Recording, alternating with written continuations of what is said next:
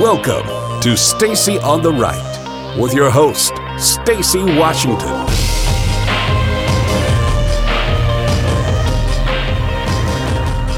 A lot of these photos are coming out, or uh, descriptions are coming out of what's happening in these facilities, painting a picture that's less than favorable. But there are a lot of pictures that have been out in twenty fourteen and twenty thirteen that show similar situations, and there wasn't. Here we go in twenty fourteen.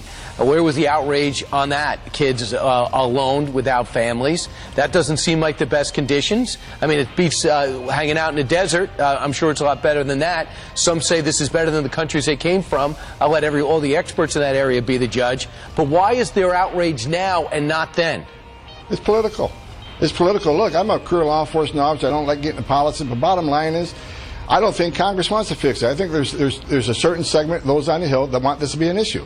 They can easily fix it. If they really want families to stay together, make one change. What? Make a change to the T V P R A, Trafficking Act. Let us detain families for several weeks until they get to see a judge. As a unit. And we'll stand by that decision. But they don't want to fix it. They want this to be an issue.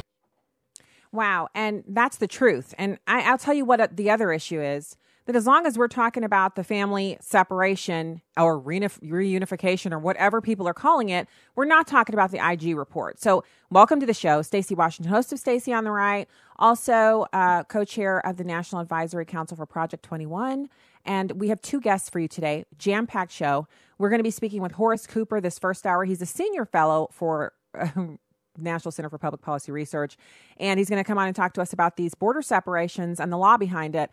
And then, of course, hour two, we have Lauren Zelt, frequent guest of the program. She's going to come on and talk to us about the threats against Melania Trump's son, uh, Barron Trump, by an actor in Hollywood, and how they... The First Lady called the Secret Service because she took these uh, this threat very, very seriously.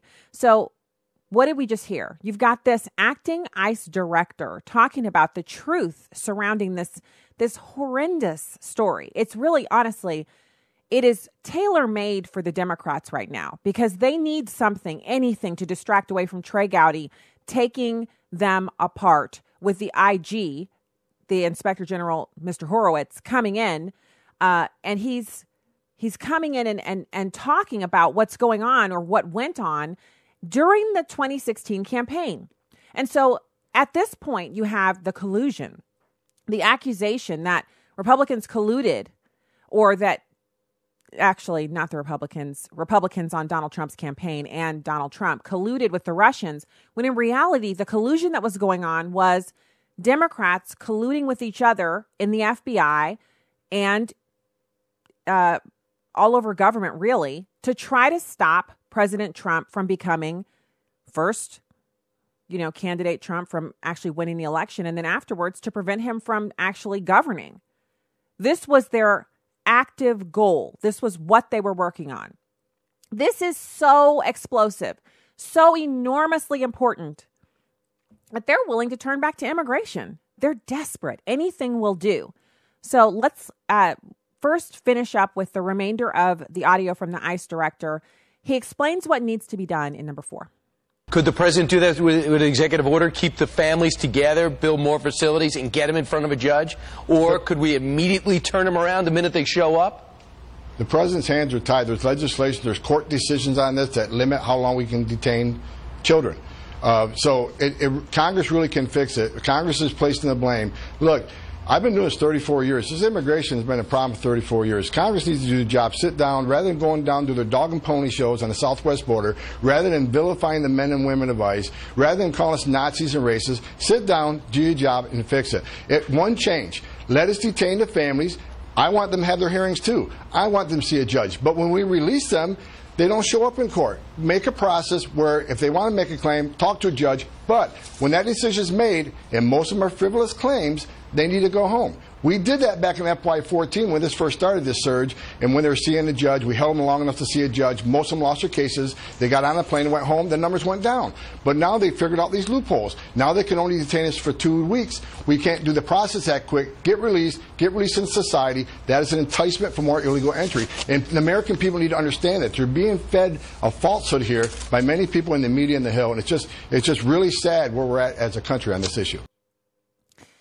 So why would why would the Democrats be willing to risk being found out to be liars when they say that this is something new that President Trump is doing, when in reality, all of the presidents since the Flores decision in nineteen seventy-seven have done this same thing? Not to the same scale, because obviously they didn't experience a, you know, a six hundred percent increase between the time that they took office and to now. But that's what we're looking at. Since twenty thirteen, it's been a six hundred percent increase, seventeen hundred percent increase overall. But we're talking about the unaccompanied minors. So the, there's ten thousand or twelve thousand minors who have come through.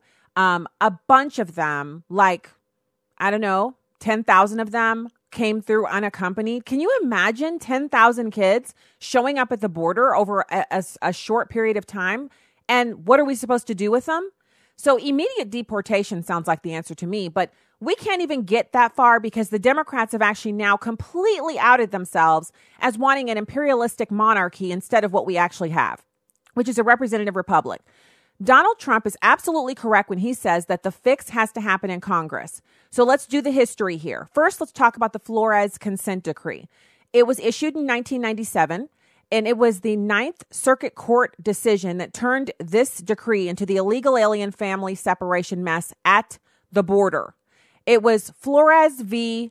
Loretta Lynch. That's right. The same players messing things up decade after decade after decade, which goes to show you once you have flawed politicians in office, it's really hard to pry them out because they just keep on circling up. They don't circle down. They circle up. So in, this is... Uh, Uh, this case has been multiple different cases, but it all centers around children in the country illegally and what to do with them. And it, it has to do with, like, do we have to teach them in public school in their own language? I mean, you would be surprised at how detailed this thing is. Now, I first want to point you to Stacy on the Right dot com. I have a new post up over there today, the Just a Minute that I did, Just a Minute with S O T R, which is the new sixty-second spots that we're doing here on the show. I have that one posted up for you if you want to listen to it and share it about the mess at the border. But I have a much more detailed post that's even more important than that one, dare say, because it is the entirety of the D H S fact check. So Department of Homeland Security under Secretary Nielsen issued a fact check about what is and isn't happening at the border. I recommend that you read it. I'm going to cover a bit of it here. There's a bunch of different things that I want to make sure you have in, in your in your back pocket, in your toolkit when you're dealing with this, because first of all, you can't expect people who are in this game for the emotional level of it to understand what you're trying to put forward. They don't care if there was a consent decree. They don't care if Bill Clinton did it or if Obama did it. It's only bad because Trump is doing it, because they have Trump derangement syndrome. They hate him, they hate everything he stands for, and they hate you for voting for him. So you have to be armed with the facts. Does it mean that the person will listen to you? No, more, more than likely they'll insult you. It doesn't matter if they're a Republican or if they call themselves a moderate. They're going to insult you personally, make spurious comparisons about you, and they're not going to deal in the facts because the facts don't support their position. So head over to Stacy on the Right dot com. I have it right there pinned to the front page. It's D H S issues a fact check on uh, child separation at the border. You can share that. You can you can even print it off. I have the link to D H S in there so you know I'm I'm posting something that's legitimately from our government. And so there it is. Now, Flores v. Loretta Lynch, the court actually sided with the plaintiff and held that the decree required the government to remove both unaccompanied and unaccom- so accompanied and unaccompanied minors from detention facilities within a short period, which is now considered seventy-two hours, but they have up to twenty days. So the reason that you see them getting separated is because the children, by by order of the government, by law and order of the courts, children cannot be stored in adult detention facilities, and adults cannot be stored in children's detention facilities. So the only answer is to deport them immediately, or to release them into the country with a de facto no border, or you can build detention facilities for parents and children, which that should send red flags up to you right away. America building huge detention centers on our border to house people who are in the country illegally, rather than just erecting a wall to prevent them from coming in? I mean, are you kidding me? I've also heard earlier today some people talking about, what are we doing to facilitate Mexicans to move into America because their country's so horrible?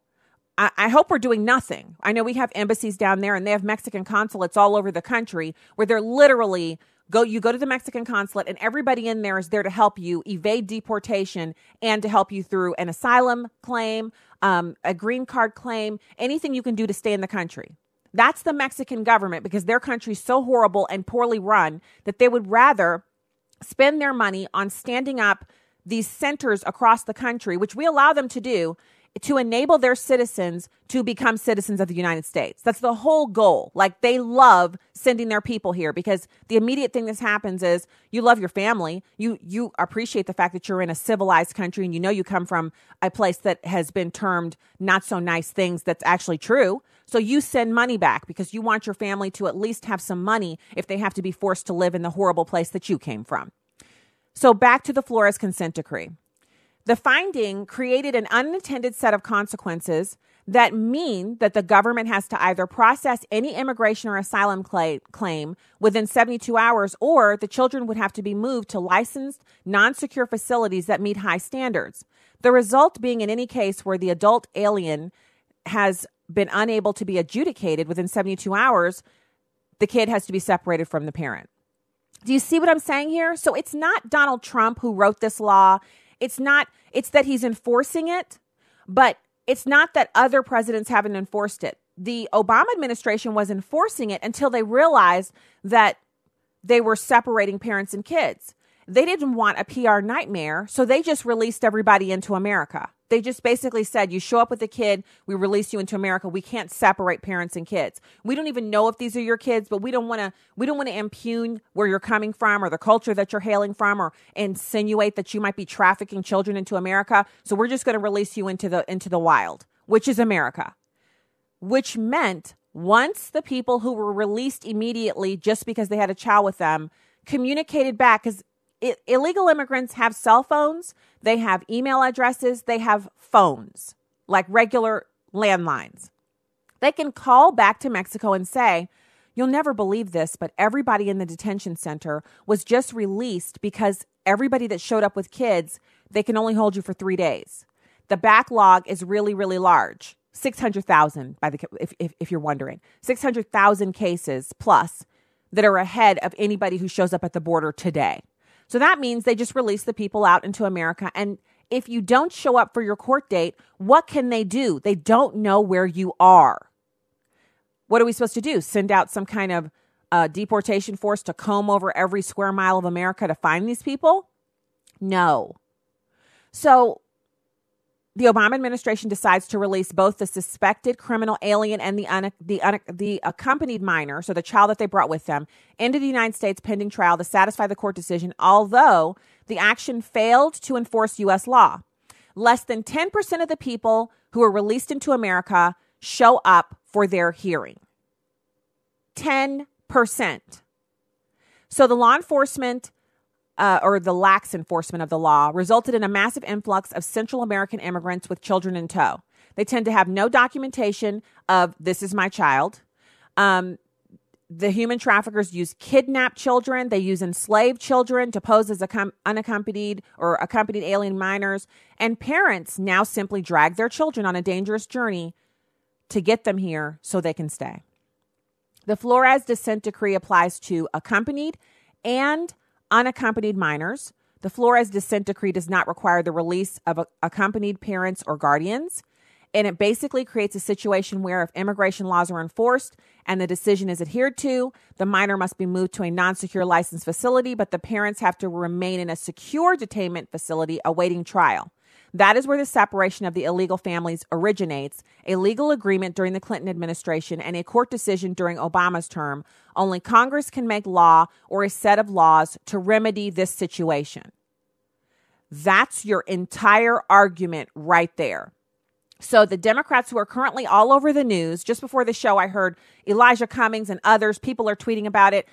They don't want a law out of Congress, because a law out of Congress would include the end of chain migration, and they are never, ever going to budge on that, which is why we need them to end the filibuster so that the Republicans can ram this through before they lose the House in the midterm, because I don't believe they should lose the House in the midterm, but poor handling of this issue means they will, because the public opinion is running against us because they've used fake images of children who were staged for protests to make Americans think there are just hordes of American uh, immigrant kids someplace screaming and crying their heads off, not being taken care of.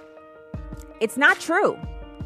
Deception and lies are the purview of the Democrats. Here we go again. When we get back, we'll have Horace Cooper for you and more Stacy on the Right. Stay there.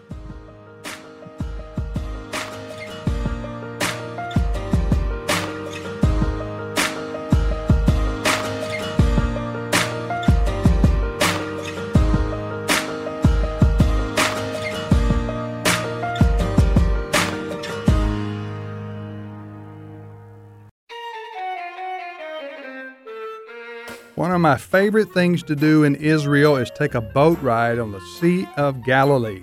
Hello everyone, I'm Tim Wildman, president of American Family Association and American Family Radio. We'll be taking our annual tour of Israel in March of two thousand nineteen, but it's time to sign up. We have a lot of folks sign up early, and last year, in fact, we filled up several months in advance. So for all the information on this trip to Israel, a bucket list trip for most people, go to the website t w holy land dot com. That's t w holy land dot com. Or for a free brochure, call us at eight hundred families, eight hundred F A M I L I E S, option five, and leave us your name and your phone number. We'll be flying direct from the States to Tel Aviv and then begin our tour in Jerusalem of Israel. We hope you can join us in two thousand nineteen. Hi, I'm Crawford Loritts with a Legacy Moment. Not long ago, I served on an ordination council. This was a group of ministers who quizzed a young man to see if he met both the theological and character qualifications for the ministry.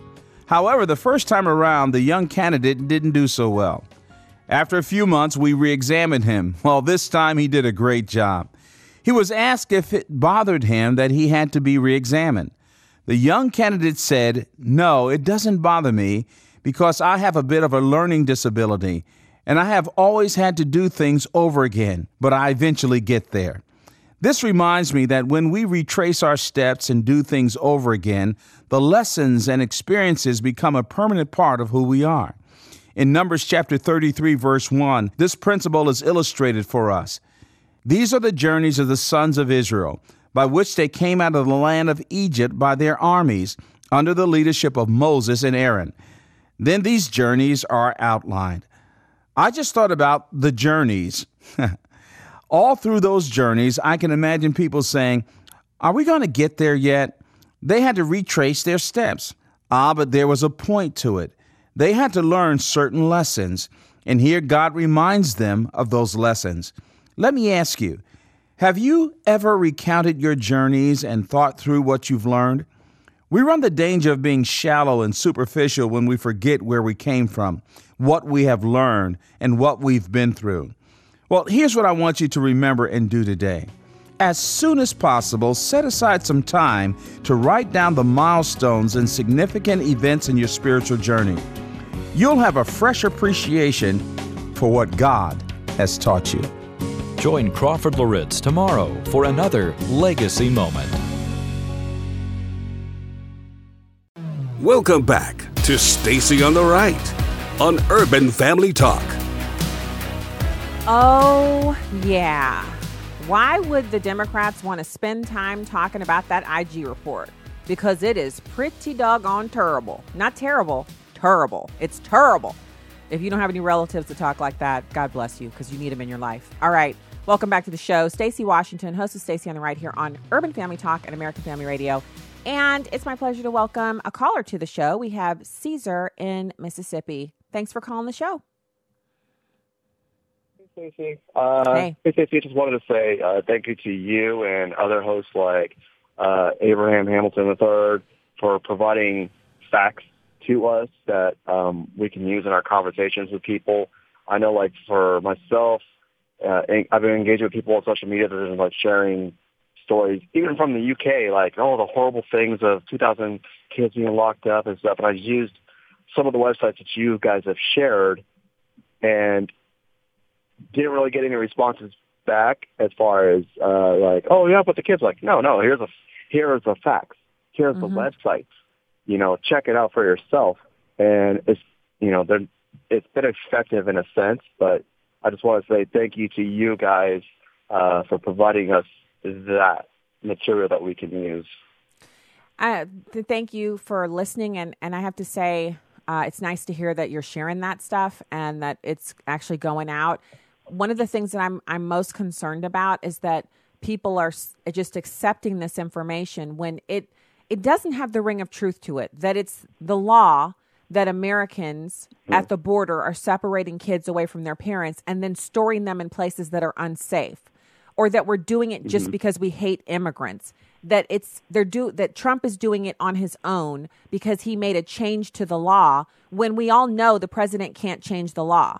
And I'm also concerned that he's actually considering issuing an executive order instead of forcing Congress to do their job.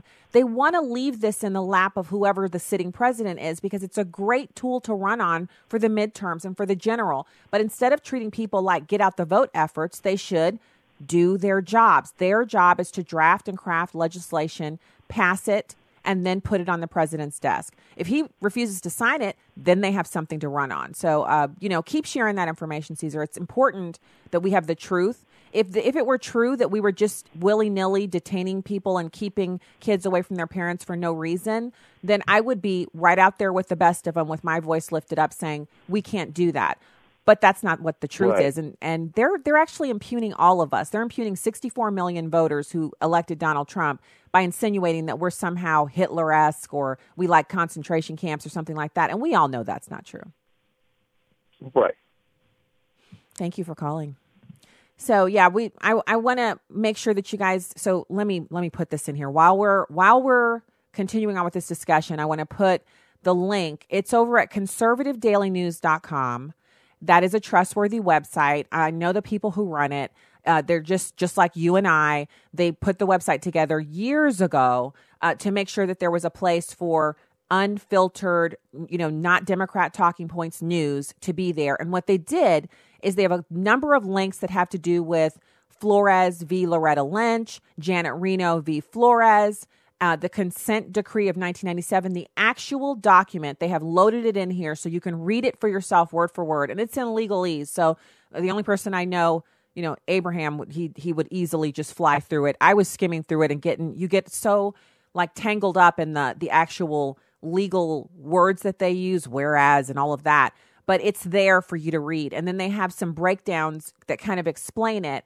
And you can also go to Breitbart. I know so many people have said that Breitbart has fallen out of favor because it's some kind of alt-right site. But then how is Sonny Johnson affiliated with Breitbart if it's an alt-right site or if it's run by white supremacists? It's not. So they may have had some posts on there that I, I don't agree with, but that's every website. I found posts I disagree with on the Daily Caller and other huge sites that are really well-respected. So this isn't about whether or not you like Breitbart. They have some great reporting over there. In fact, one of the places I would point you to, if you're the kind of person who needs to read reams and reams and reams of information, one of the best reporters on what's going on at the border and one of the most concerned Americans when it comes to human trafficking of little children and girls and women is Brandon Darby. I've interviewed him before. I know him personally. He's out of Breitbart, Texas. He lives down there and he's seen it all. He's visited not just detention centers, but the border. Um, he's seen the human trafficking sites, the places where they store the children before they move them on into the, the remainder of the country. He's seen it all. And he's done some amazing writing on it as well at Breitbart, Texas. So I'll put the link to this story over at Conservative Daily News um, that, that breaks it down. I want to get to a couple of other things. So there's been some discussion that it's it's the cruelty of Donald Trump. It's his racism. He keeps talking about America not being a migrant camp, which is exactly what they want to turn it into by building family detention centers at the, the border. That basically is an encroachment by the country of Mexico into America. Detention centers for their citizens to wait in while we decide whether or not they can stay. Absolutely unacceptable. We need a zero-tolerance immediate turnaround policy where people are simply shipped back out immediately. That's what we need. So we have a couple of things here. First of all, the only choice that Donald Trump has if he wants to be within the bounds of the law is to separate the illegal aliens when they come in because they can't be stored together because it's the law. When you cross the border into the U S and you do not have uh, some kind of a paperwork, anything like that, That's the first law you've broken, is entering the United States illegally by not adhering to our legal immigration procedures. That's the first law that you've broken. You are now a criminal, illegal alien, and you can be treated as such. Whether or not the government chooses to do so depends largely upon who's the president, but it doesn't mean you haven't broken the law. Uh, so right now, let's let's get some legal help from a, an eminent expert on the law, and a friend of mine, Horace Cooper, senior fellow for National Center for Public Policy Research, and he's one of the co-chairs that I serve with on the National Advisory Board for Project twenty-one. Horace, thank you for taking time out today to, to talk to us. Oh, it's a pleasure to come on your program. You know, I'm excited to have you on because I'm not a lawyer. I don't play one on T V, but I did read the Flores consent decree this morning. My head started hurting a little bit, and then I realized I could call in the cavalry, so I called Judy, and she got you booked for the show. So help me out here. This, and I think I understand it. Like, I, I read it. I, I believe I've got a grip on it. I also have, like, a summary uh, from Conservative Daily News, but I'm looking for you to kind of help me and the listeners really unpack this thing. Is it that Donald Trump is just some evil boogeyman who he's using the Flores consent decree as a way to separate, you know, nursing babies from their moms? Or is this him actually following the law and we're just not used to it because Obama didn't do it? Well, it's closer to the latter, and I'll tell you why. There has been a very effective effort to redefine language so as to create this consternation or problem. Um, there are no federal laws I am aware of, and I could almost say there are one hundred percent no federal laws that I'm aware of that if you require a magistrate's attention, that if you were to be accused of violating, you would not get an exemption because you have a child nearby. If you attempt to enter, if you are an American citizen and you attempt to enter a restricted military base, you will see a sign, and it will tell you whether or not that is a criminal or a civil offense to do so. If it says it's a criminal offense to do so, if you have your child in a carriage, strapped to your back, it wouldn't matter. If you attempt to enter that facility, you will be arrested and separated from your child. It is not a procedure called, let's find excuses to separate people from their children. It is simply a series of legal decisions starting in the late nineteen sixties that hold when you are being criminally detained, your child, who is determined to be underage, not able to be accountable for the action, doesn't suffer the same detention that you do.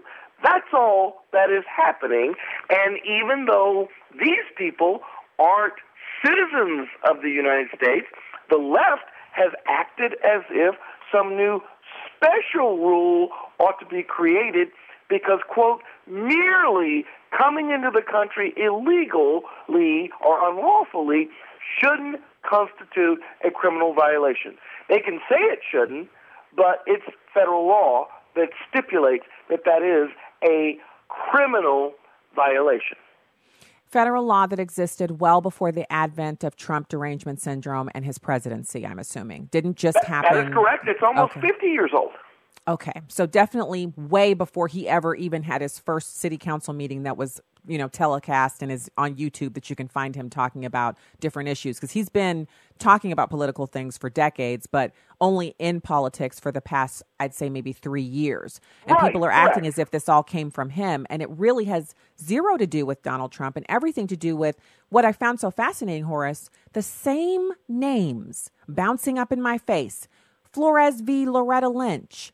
Janet Reno v. Flores, all the same actors, but this was back in nineteen ninety-seven and then again in twenty fourteen and, you know, over and over again, because this thing took a really long time for them to figure out what they were going to do with it. So it just kind of wound its way through the courts and there'd be a little something here and a little something there and then an appeal here and appeal there. And long enough for Loretta Lynch to go from, I guess she was just arguing this Um, I'm not sure what, what part of the government she was in. And then all of a sudden she's, you know, in the Obama administration, and it's still something she's working with. So absolutely. And I, I just want to reiterate again, uh, as you said, this is a problem.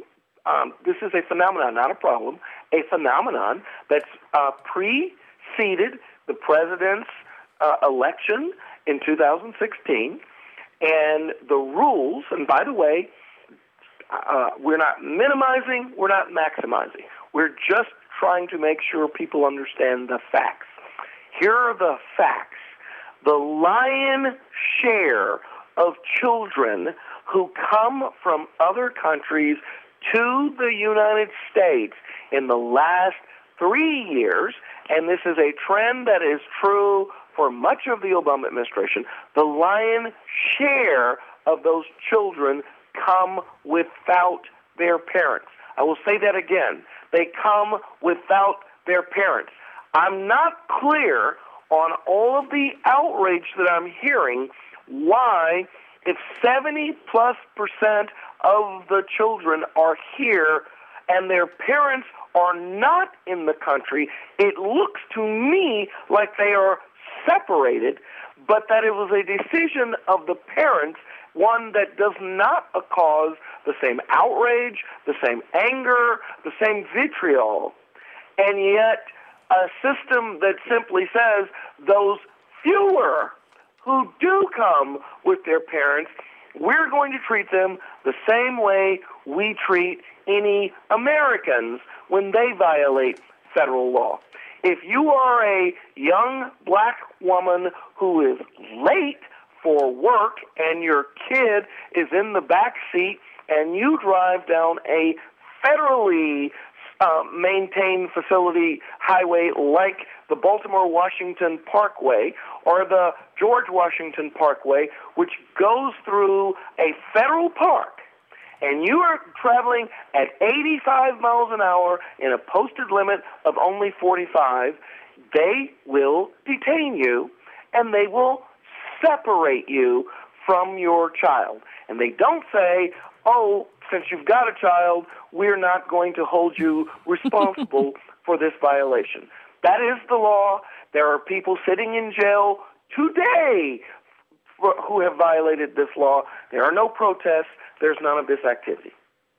It's not just that there are no protests and there's no activity. It's that most Americans would say, well, then you shouldn't have been speeding down that parkway, or you shouldn't have held up that liquor store with your kid in tow, or what yes. kind of parent are you to do this crime while your kid's with you? Who who who carjacked somebody with their kid, or who, you know, the, yes. the the logic is it's your fault. Look at you. You're a horrible parent. Look what you're doing with your kid with you, and you know you're going to get arrested, and now your kid is in foster care where you got, they actually have to find your relative, locate them. And I've heard stories of kids getting lost in foster care where they're getting moved around from home to home. And the family member, the closest of kin, is trying to locate them because the parent is incarcerated. And and so the kid is literally, they they can't really tell, where does your grandmother live? I don't know where she lives, but I do have a grandma. What's her name? Grandma. So the kid can't help. The government is is really inept at keeping good care of kids in foster care. And then you've got the grandparents who they literally don't physically know where the child is.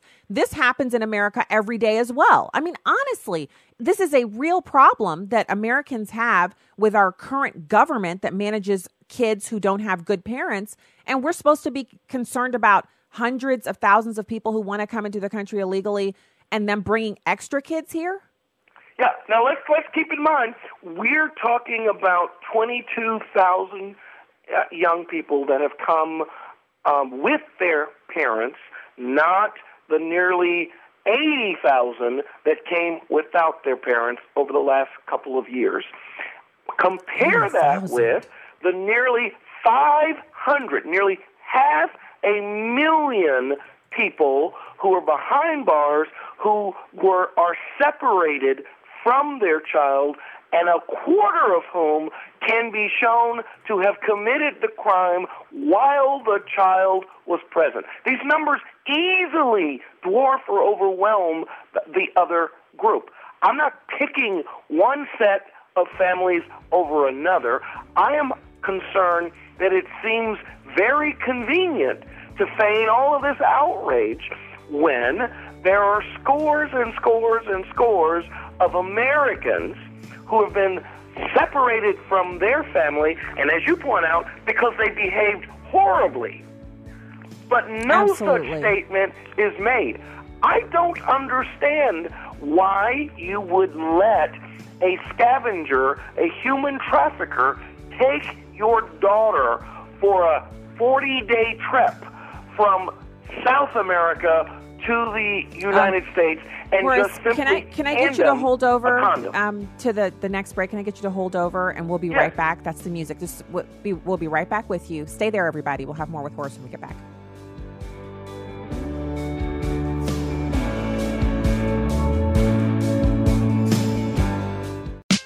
A dear sister in the Lord who is a writer for the A F A Journal wrote an astonishing article about idols. In this article, she attests to the fact that if we are truly honest with ourselves, we will find things or people whom are more important in our lives than our relationship with God. Let's just say when I read this, I did my own soul searching and found a few. There are several passages in God's word where he tells us to not idolize things or people. Even the very first two commandments warns us about idolatry. In First John chapter five, verse twenty-one, John tells us to keep our ourselves from idols. Idolatry is sin, and it could be your career, your marriage, your car, including yourself. John Piper says it best. Sin is what you do when your heart is not satisfied with God.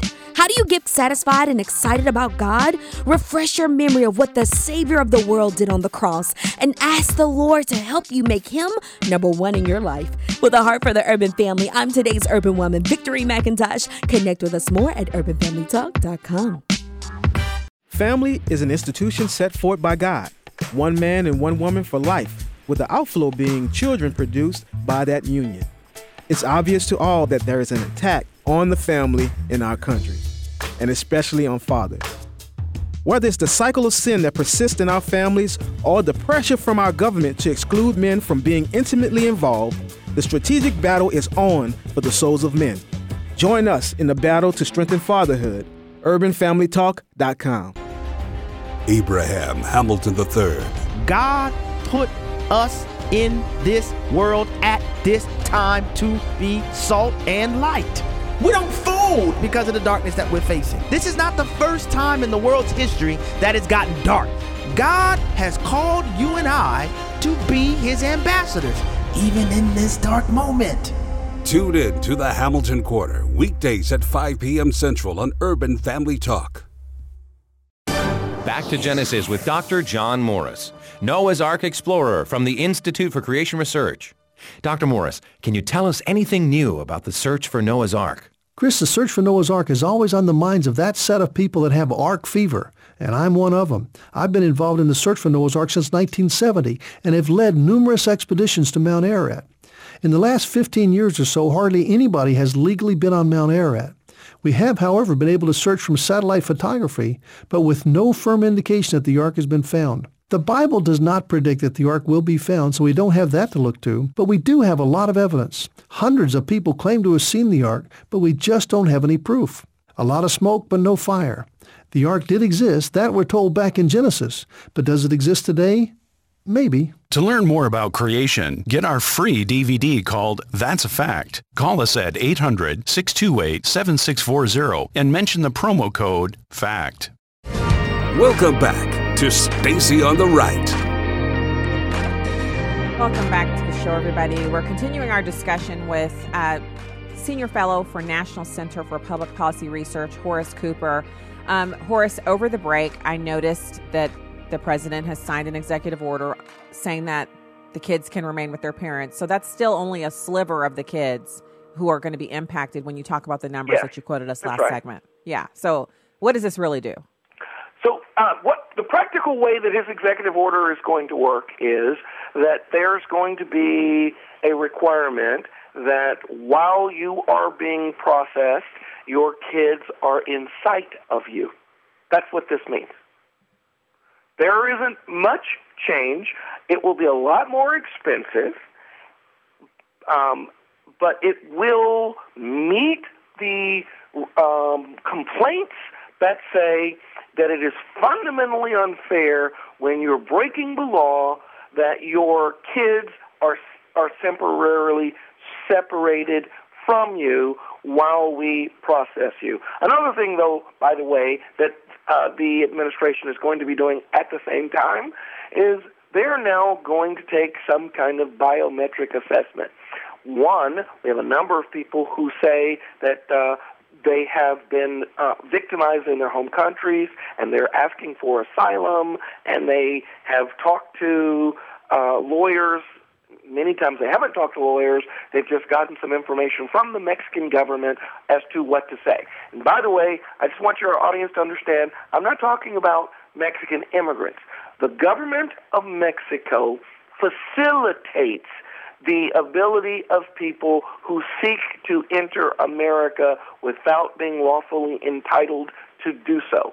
And they provide I mentioned that right before you came on. I mentioned that because they have consulates here in the U S to coach the people, and they also help people within Mexico who want to come here because they know they're going to send money back. One third of their G D P is remittances from the U S. So, of course, they want people here. It's a moneymaker for them.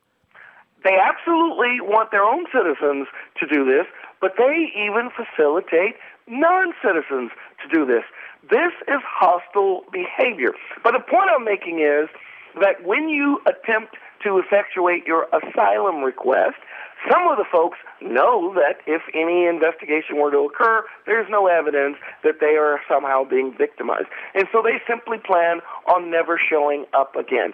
Or if they are caught again, they give a different name and a different location in the hope that they can just start the process over again. A biometric test, either a, a fingerprint or a, a video camera picture of your eye or some other type of identifier, is now being done as a way to make sure you are person number, and we give an identified number with, and any time we encounter that person, we have them. Plus, they are now going to do biometric sampling to see if the child that you are t- traveling with is actually related to you, and how are they related to you. Again, a lot of outrage over this process that wouldn't happen if people didn't violate the law. If you get on an airplane and fly to America, you are not getting separated from your mother and father. It's only if you attempt to enter the country unlawfully.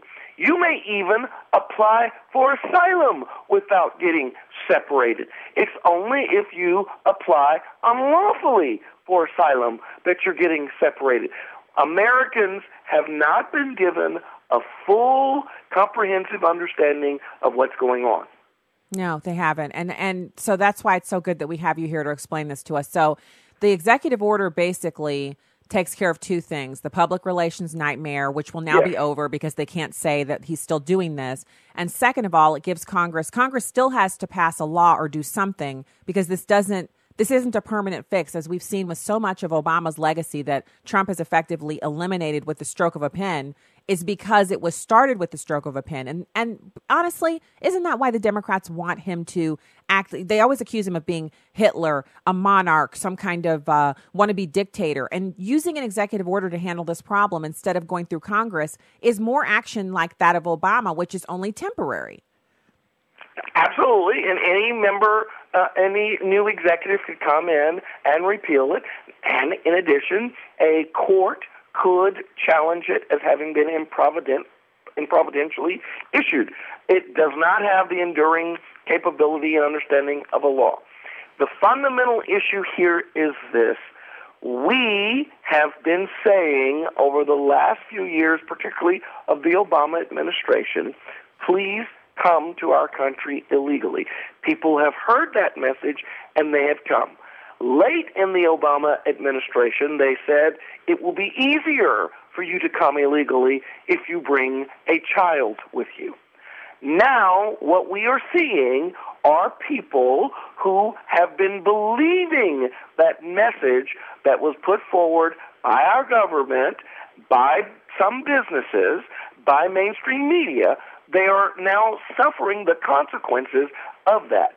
The truth of the matter is, if we were able to endure the public relations disaster for a few weeks, the message would, in fact, get out, because most parents love their children.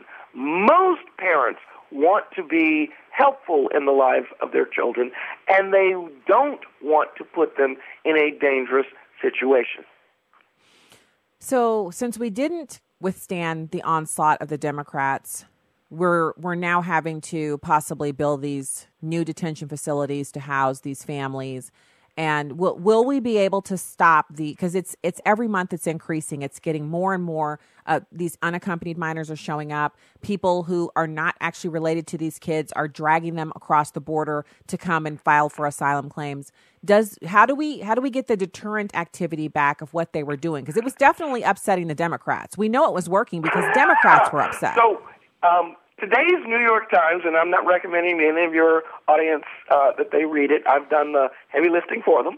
Today's New York Times actually went over the border and went to a caravan of, of potential immigrants and asked them what they understood was going on, and they are aware that it is no longer the same open, welcoming mat that used to be there, and a number of those, in fact, every single potential immigrant queried said, now is not a good time.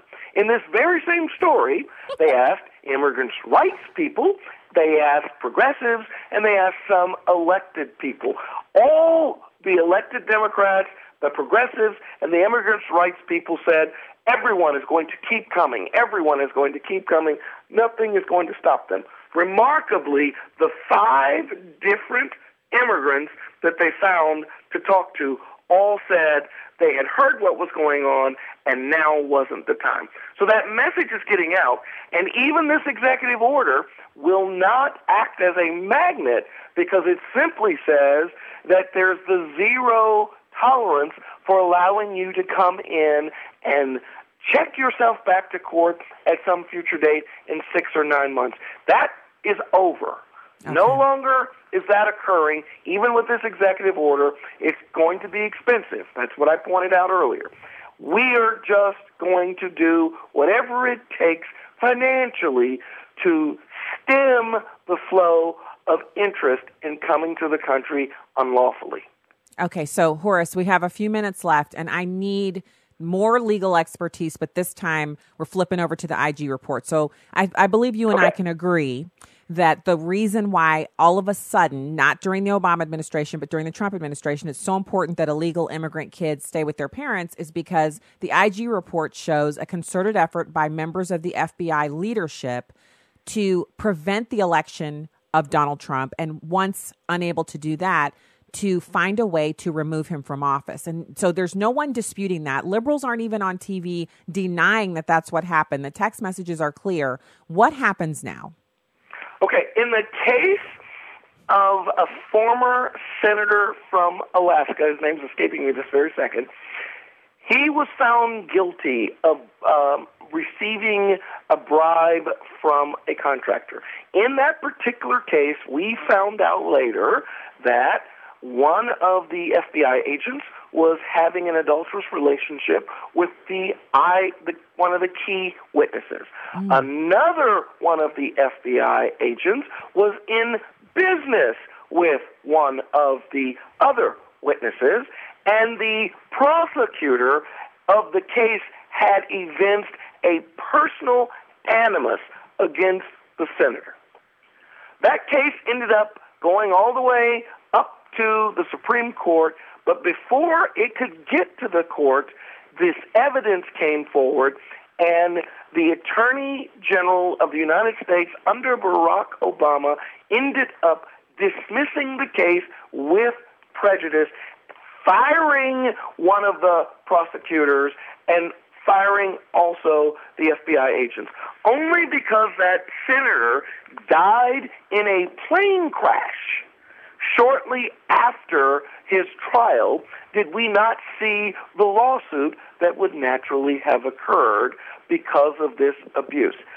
There isn't an ideal candidate in the case with Donald Trump of someone who would go into federal court and say, these abuses, this animus, this misbehavior shouldn't be sanctioned. There should be some consequence associated with it. The problem at present is there isn't a third party other than the president who has who could say, I have been injured or harmed as a result of this. But the fact pattern are essentially the same. If they misbehave in this way, there are consequences all the way down the line.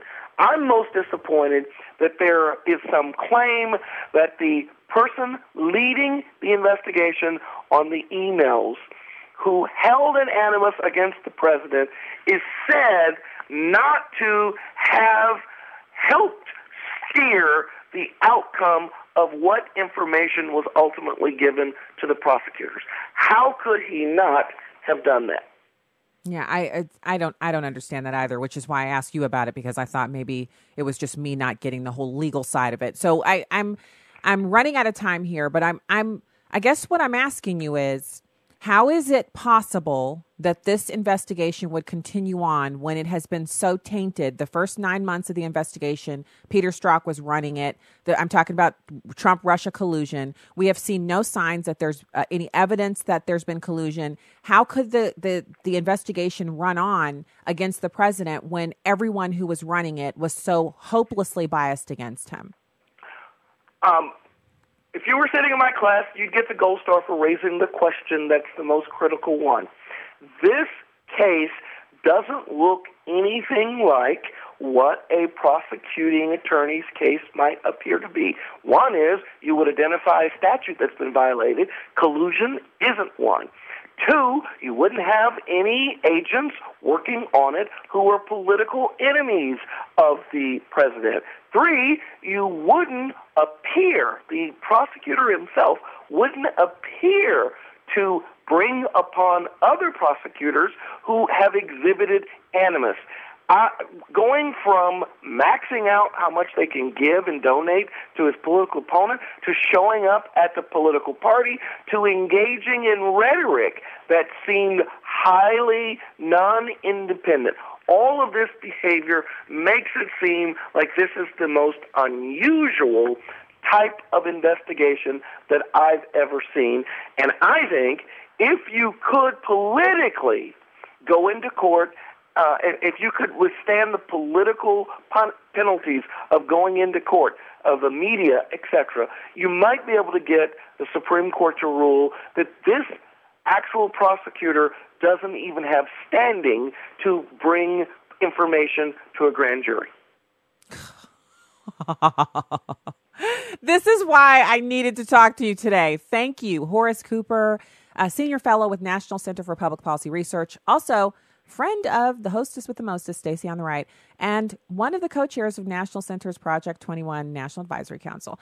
Thank you for your time today. I think this is on. one of the podcasts that people will be sharing for, for days. So thank you, Horace. Uh, talk to you again soon. Um, you know, so little little background there as we go out of the first hour. Horace and I and and uh, David Radenauer, who is the president of National Center, we did, and it was at least almost forty minutes of a trek around the grounds of the perimeter of the White House, trying to find an access point to go in for our meeting at the White House to discuss our blueprint, which we presented to staffers there. So I got to know Horace pretty well that afternoon. We just walked and chatted and walked and chatted some more until we found a point where we could enter. All right, that's the first hour. We'll be back with more after these important messages from One News Now. And uh, so stay there.